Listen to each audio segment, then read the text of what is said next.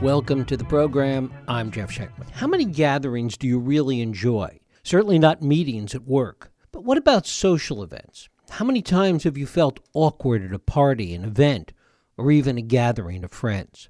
How often have you had the feeling that everyone else was invited for dinner and you were only invited for cocktails? And if you were the host, you certainly made sure that all the napkins and silverware was just right. But what about the inner workings of the gathering? How did you prepare? In a world where networking and face to face gatherings are the rare exception to being transfixed by screens large and small, shouldn't we pay more attention to those face to face encounters? We're going to talk about that today with my guest, Priya Parker. Priya Parker is the founder of Thrive Labs, where she helps activists, elected officials, executives, and educators create transformative gatherings. She's trained in the field of conflict resolution and has worked on race relations on American college campuses and in the Arab world. It is my pleasure to welcome Priya Parker here to talk about her book, The Art of Gathering How We Meet and Why It Matters. Priya, thanks so much for joining us. Thank you for having me. Great to have you here. Has it gotten harder to get people together today, to get people to relax in a gathering? Because so much of our world, so much of our interaction and what we do is kind of in the virtual world today? Absolutely. I think we're suffering from a crisis of connection, not only because of um, the kind of the speed at which we're all doing things um, and the technology that distracts us um, from each other in, in kind of in person, IRL. Um, you know, there's studies that show right now that uh, the amount of time over the course of a minute that people make eye contact with each other, even when they're in person, has gone down because they're they keep looking at their phones.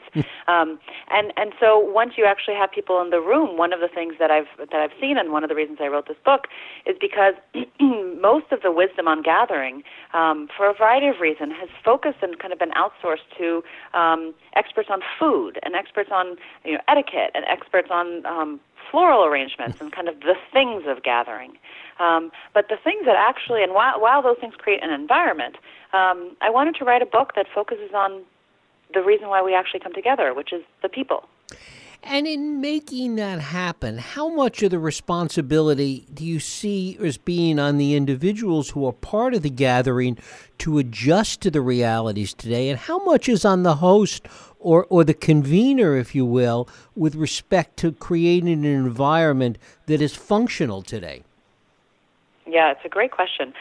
I mean, I wrote the book and I called it The Art of Gathering, not The Art of Hosting, um, in part because I believe guests can make a huge difference in the, you know, in the quality of a gathering and the quality of their presence. Um, and that said, the host can make a, the host themselves uh, whether it's for a work meeting or whether it's for a back to school night, if you're a teacher or an educator and thinking about what do I do with these parents, you know, for the hour that I have them, um, have a huge, huge role in not just creating an environment, but creating a design and a structure that helps people connect with each other and connect with the purpose of the of the gathering. To what extent is some of it the sense that people feel awkward sometimes in gatherings? Absolutely. Um, and I actually think this is uh, this this you know totally normal social awkwardness and anxiety um, is something that I think whether an introvert or an extrovert you feel in different you know different levels and in different contexts. And I think frankly it's one of the reasons why we focus so much on on the things of gathering, on the PowerPoint presentation or the font or the you know AV equipment because we feel like it's something that we can control. Um, whereas you know we kind of feel that we can't control people, and this is a misunderstanding of um, of the influence that you have in a group. So I'm a conflict resolution facilitator. I work with groups, and one of the rules, kind of back of the back of the envelope, kind of rules that we follow is kind of 90% of the work that is done for a meeting to prepare the people psychologically happens before anyone enters the room. And um, and one of the things that we really focus on is what is the invitation? You know, what is the invitation asking people to do? So one of the mistakes that we tend to make in any type of gathering is we think invitations are con- are only f- to convey information. You know, date, time, and place and that's kind of that's the hygiene if you will of an invitation but your invitation is an opportunity for you to begin priming people or how you actually want them to show up are you inviting them to a um, worn out mom's hootenanny a true gathering that recently happened. Um, or are you uh, are you welcoming them or you know to your um, 40th you know birthday party um, that is uh, you know New Orleans escape. I, I saw an invitation. I, I looked at a lot of different invitations that I was researching, and one of them, my favorite invitations, was came from a guy who invited a bunch of friends to go to New Orleans for the weekend for his birthday. And the invitation issued five rules in the invitation itself. Um, one of them was to, talk, to commit to talking to strangers when they were down there. Um, the second was to um, po- to take photos but no posting. The third was to make more rules. The fourth was to um, to uh, no shots, only wine, and, and it was this sort of playful, funny, intriguing invitation that got a lot of his friends kind of like in the spirit of this fun, different, alternative world that they were choosing to join for a short amount of time. And part of it then is expectations, the expectations that people have going into any kind of gathering, be it a social gathering or a business meeting. Absolutely. And part of, you know, every gathering, whether it's for work or for play, whether it's a wedding or whether it's a leadership retreat, has an invisible social contract.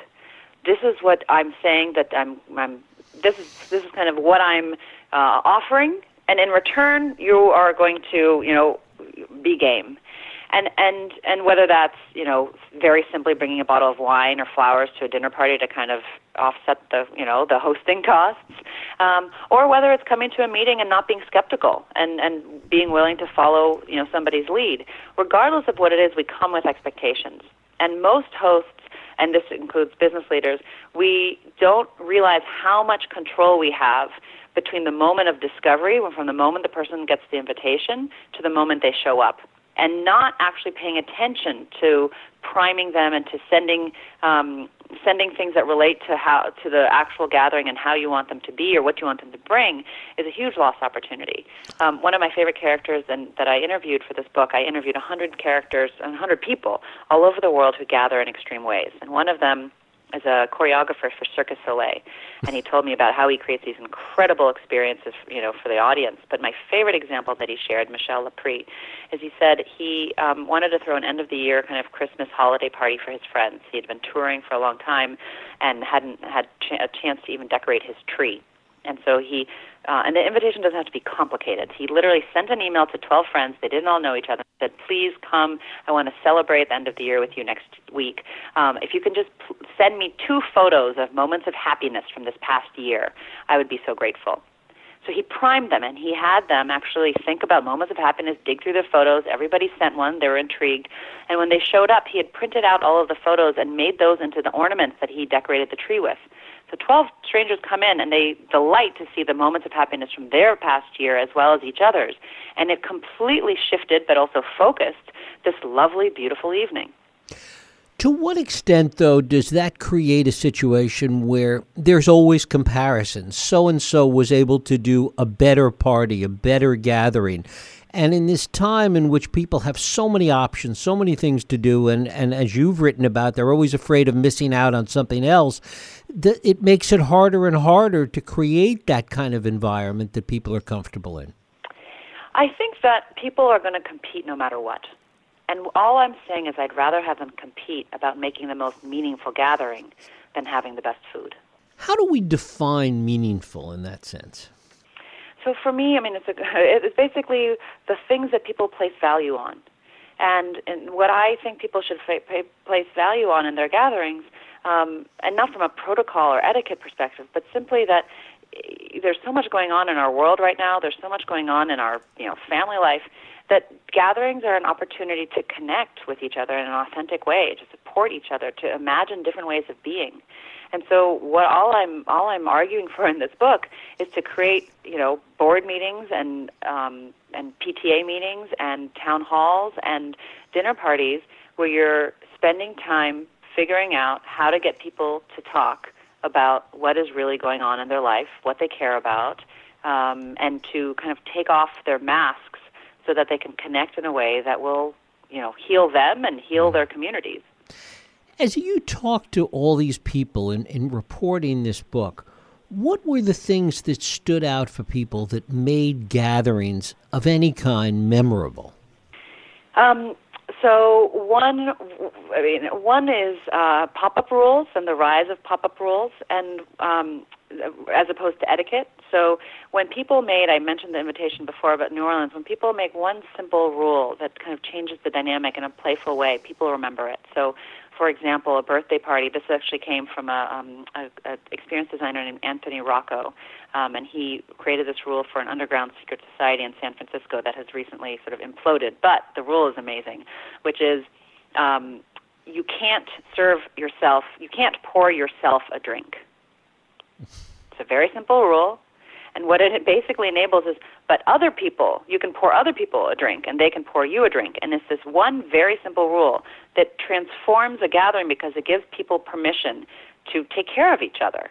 Um, uh, another rule, uh, you know, one of the gatherings I studied was the Dinner en Blanc, and it's this sort of global phenomenon where in different cities around the world, one night a year, there's this massive, you know, 5,000 people show up in white in a public space, have a dinner party, and then leave. Um, and people remember experiences that are different, um, you know, that disrupt, that are unexpected, um, and in which they are uh, connecting with each other in a way that um, that matters. And particularly, people. We, the last thing I'll just say is we carry each other's stories with us. And so, in any gathering, whether it's a meeting or any other type of um, event, to ask people more for their stories and their experiences rather than their opinions because you can hear their opinions through their experiences, but it's their experiences that actually shape them, and we can carry those memories of those stories a lot better than remembering somebody's opinion about something. And how does that relate to and transcribe to business gatherings and business meetings? Well, first of all, I think we overgather in the business context. Mm-hmm. Um, we spend, we have kind of come to a point where if we have a problem or a need, we assume that a meeting will fix it and um, a lot. And so the first thing is to actually get very clear on why are you why are you spending people's very limited resources, you know, coming together. And um, and if you're if it's just to share information, unless it's you know particularly sensitive information, just put it in an email. Um, and so in our work meetings, I think one is when you actually have a purpose to gather, and it's a very specific purpose. You know what your desired outcome of that meeting is um, people are much more likely to engage because ideally you've also then chosen them because they relate to that purpose. Um, a second thing in business meetings is we tend to de-risk all of our business meetings, whether because we're scared of how it might go, or we don't want to embarrass somebody, or um, and it's and it's very problematic for our, for the life of meetings. And so one of the things that I work with with companies is to help them face together in safe ways the conversations that they've been avoiding. And when you do that, you have fantastic gatherings. To what extent are gatherings in the workplace today sometimes both business related and in a way social related because people are so siloed in most of their work situations today because of email, because of technology, that when they come together, it's sometimes the only opportunity to connect with each other. Absolutely. And so one of the um, things to do as you're hosting meetings, or even if as a guest, you know, guests have a lot of power to kind of help correct or you know course correct if something isn't going well um, is to figure out is in the first five percent of your meeting to have a moment where people can connect together and to not just think that oh this is niceties we can skip it it actually affects the outcome of the of the matter at hand so um, one of my favorite studies shows that um, when you know when surgeons came together with for surgery, surgeons and then their assistants and the uh, there's sort of teams of five or six. They tend to want to you know get you know straight to the cutting, and when they actually pause ahead of time and introduce each other, introduce themselves, say their names, say something, and go through a checklist of other kind of things right before right before they actually perform surgery, the error rate of the surgery has dropped drastically. Mm. And this is because when something goes wrong in surgery, which it's a very complicated process, it often does, people have already spoken once. They've become real people behind their surgical masks, and they're more likely to speak up if something goes wrong, particularly if they're junior in the hierarchy. Is this something that is indigenous to our culture, to American culture? Is this a global problem? Do other countries and other cultures deal with these issues differently? it's a beautiful question. Um, you know, different cultures have different ways of gathering, and um, some cultures are much more collective cultures. So, um, one of my favorite books is The Geography of Thought, Um, and, and the author looks at how we train our children to think about the collective versus the individual. And so, you know, at least uh, Asian cultures, for example, tend to focus much more on the collective um, rather than the, the focus on the individual. And one of the things that's happening, I think, more and more um, is that as we're starting to mix, and this is true, you know, in every country. Every country is facing immigration or welcoming immigration as we're starting in our workplaces to come from different subcultures. Um, we are losing our rituals of gathering, in part because, you know, if you're grew up Jewish or Mormon or Christian, you're not going to gather in the same way when you're in, you know, quote unquote mixed company. And so I think in part we haven't yet created our new ways of being together when we come from different traditions. And so i think there's a bit of a vacuum. Um, and one of some of the best uh, some of the best kind of gathering cultures are ones where the communities are still intact. Um, we can learn from them, but that doesn't mean that uh, you know we go back to a, to monoculture. So um, I spoke with, I ended up speaking with a lot of uh, a number of different rabbis, but also just a number of characters turned out as I spoke to them happened to come from a Jewish tradition. And, and the Jewish, the Judaic tradition has very, very powerful forms of gathering. Um, and it's one of the reasons as, you know, as, as the kind of Jewish um, people are spread all over the world to continue to build and create community, not just in their um, you know synagogues, because, but but in their homes and all of the kind of ways of gathering are embedded kind of into the DNA of the of the culture in a way um, that we can like deeply learn from. And isn't that really the core of, of much of what we're talking about? That in our modern society, that those traditions have essentially evaporated, that, that most traditions have evaporated, so that it becomes more incumbent to create. I won't say artificial traditions, but but new reasons to gather, new ways to gather. Hence, what you were talking about with respect to the, the ideas that people come up with for gatherings and for parties and for for events. Yes, I'll give you. I'll give, so I'll give you an example. I um, have a friend, and, and she's spoken about this publicly. She um, or she said I could share with it. So she is half Egyptian, half German. Her father last year passed away. Um, she lives in New York, and her father lived in Germany. And um, she went to Germany to go to go to the funeral, and everybody at the funeral was from her hometown. And she came back. She lives in New York City. She came back, and she felt that um, there was this disconnect between this very kind of painful, you know, traumatic experience that she had, as anybody has, is the death of a parent. But her adult friends in this context don't know her father, and so she felt very strange. Of what I wanted to host I wanted to let my community know what I'm going through and grieve with them because these are my people, but they didn't know my father. And so she said, came to me. She said, "What do I do?"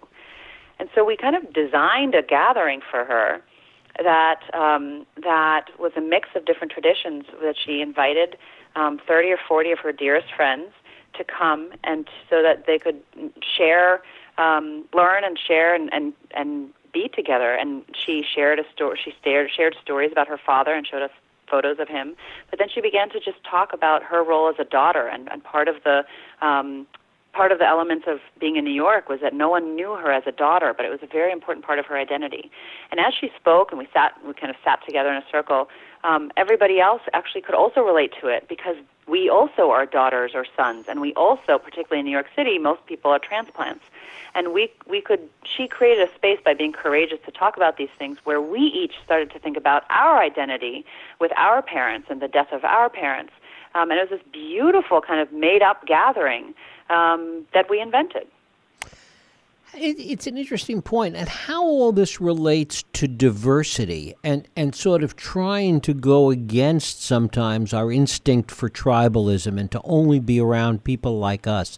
Talk a little bit about that as it relates to gatherings. Well, you know, all gatherings in a way are gatherings are a form of power. It's a it's a and it's a form that anybody can gather. I truly believe that. It's literally getting two more people and come having them come for anything. It's free. Um, but part of the power of gathering is you're implicitly asking, who do I want to be here? Who do I want to create a space for to belong to? And um, and sometimes it's deeply appropriate to gather with people who are you know like you and you want to be with and and and kind of celebrate with. and sometimes you want to activate diversity in a very meaningful way. So one of the um, groups that I love that I um, read about in my in my research is a as a uh, retirement community, is a senior senior home in um, in Ohio called Judson Manor, and um, they brought together um, retirees or senior citizens um, and young music students to live together from the local local music college and they activated the diversity of age, but it was a specific activation. It wasn't, you know, anybody who could come and volunteer. It wasn't non-music students, at least at the beginning. And through having they and they offered five, free housing to music students in exchange for them to play concerts and, and volunteer and literally befriend and connect with these older people. It's this beautiful experience in co-living that activates diversity. Um, and part of the reason it works is because you're bringing together two specific populations um, that need each other, but may not realize that they do. As we have less and less time in our lives these days, and, and the pressures on our time are so much greater, how does that impact all of this, do you think? It impacts it hugely, um, and in part because we think, you know, at work, you kind of many meetings you kind of have to go to, um, but in the evenings or the weekends, you know, I have two children, like I, you know, we're exhausted half the time, um, and and so what ends up kind of going is the time that we spend together, you know, in real life, um, and yet it's the antidote that we actually need. And so part of what, and I think part of the reason we don't gather is because we have an assumption that it has to be perfect, and you know that we have to cook for days, or we have to have the right china, or we have to have the right apartment, or we're waiting for, you know, the right convening space. And and I I'm writing this book in part to say no, no, no, no, no. Like get together in a park and have everybody bring sandwiches, um, but ask a beautiful question. Right, as you say, it's sort of the the Martha Stewart influence really works against gathering in that sense. Absolutely, it's a well, it's a very specific assumption and point of view that focuses on um, things as the majority of uh, the reason of what creates a special experience. Um, and uh, you know, no disrespect to Martha Stewart, but I think it's actually um, distorted our lens and our assumptions of what we're actually craving when we come together. And you know, Pinterest and Instagram and all of these kind of visual um, mediums also make you want to create a beautiful space um, it's very hard visually to capture meaning, you know, a conversation between people. Um, the best conversations in the world shouldn't probably be recorded for people to listen to because part of the reason people are willing to share, you know, intimate parts of themselves is because there's a choice to have privacy around it. Um, and so, and so we tend to um, think that a specific world of hosting is inaccessible to us unless we have the right things, and it's just radically not true. And and as evidence of that, I suppose the best example is that if you ask people to remember their most memorable gatherings, their most memorable encounters, it's generally about the people they met, the conversations they've had, and not necessarily the place settings. Absolutely, absolutely. And and you know, I think one of the things that um, has happened is we've you know another kind of old adage is um, I show you know we show love through food, and that's true in many cultures. Um, but you shouldn't only show love through food. you know, you spend hours and hours and hours making the like perfect Sunday hash, um, and then everyone feels you know lonely and isolated from each other and offended by what each other's saying. You know, love should expand beyond the food. Priya Parker, her book is The Art of Gathering. How We Meet and Why It Matters. It's just out from Riverhead Books. Priya, I thank you so much for spending time with us. Thank you for having me. It was a treat. Thank you.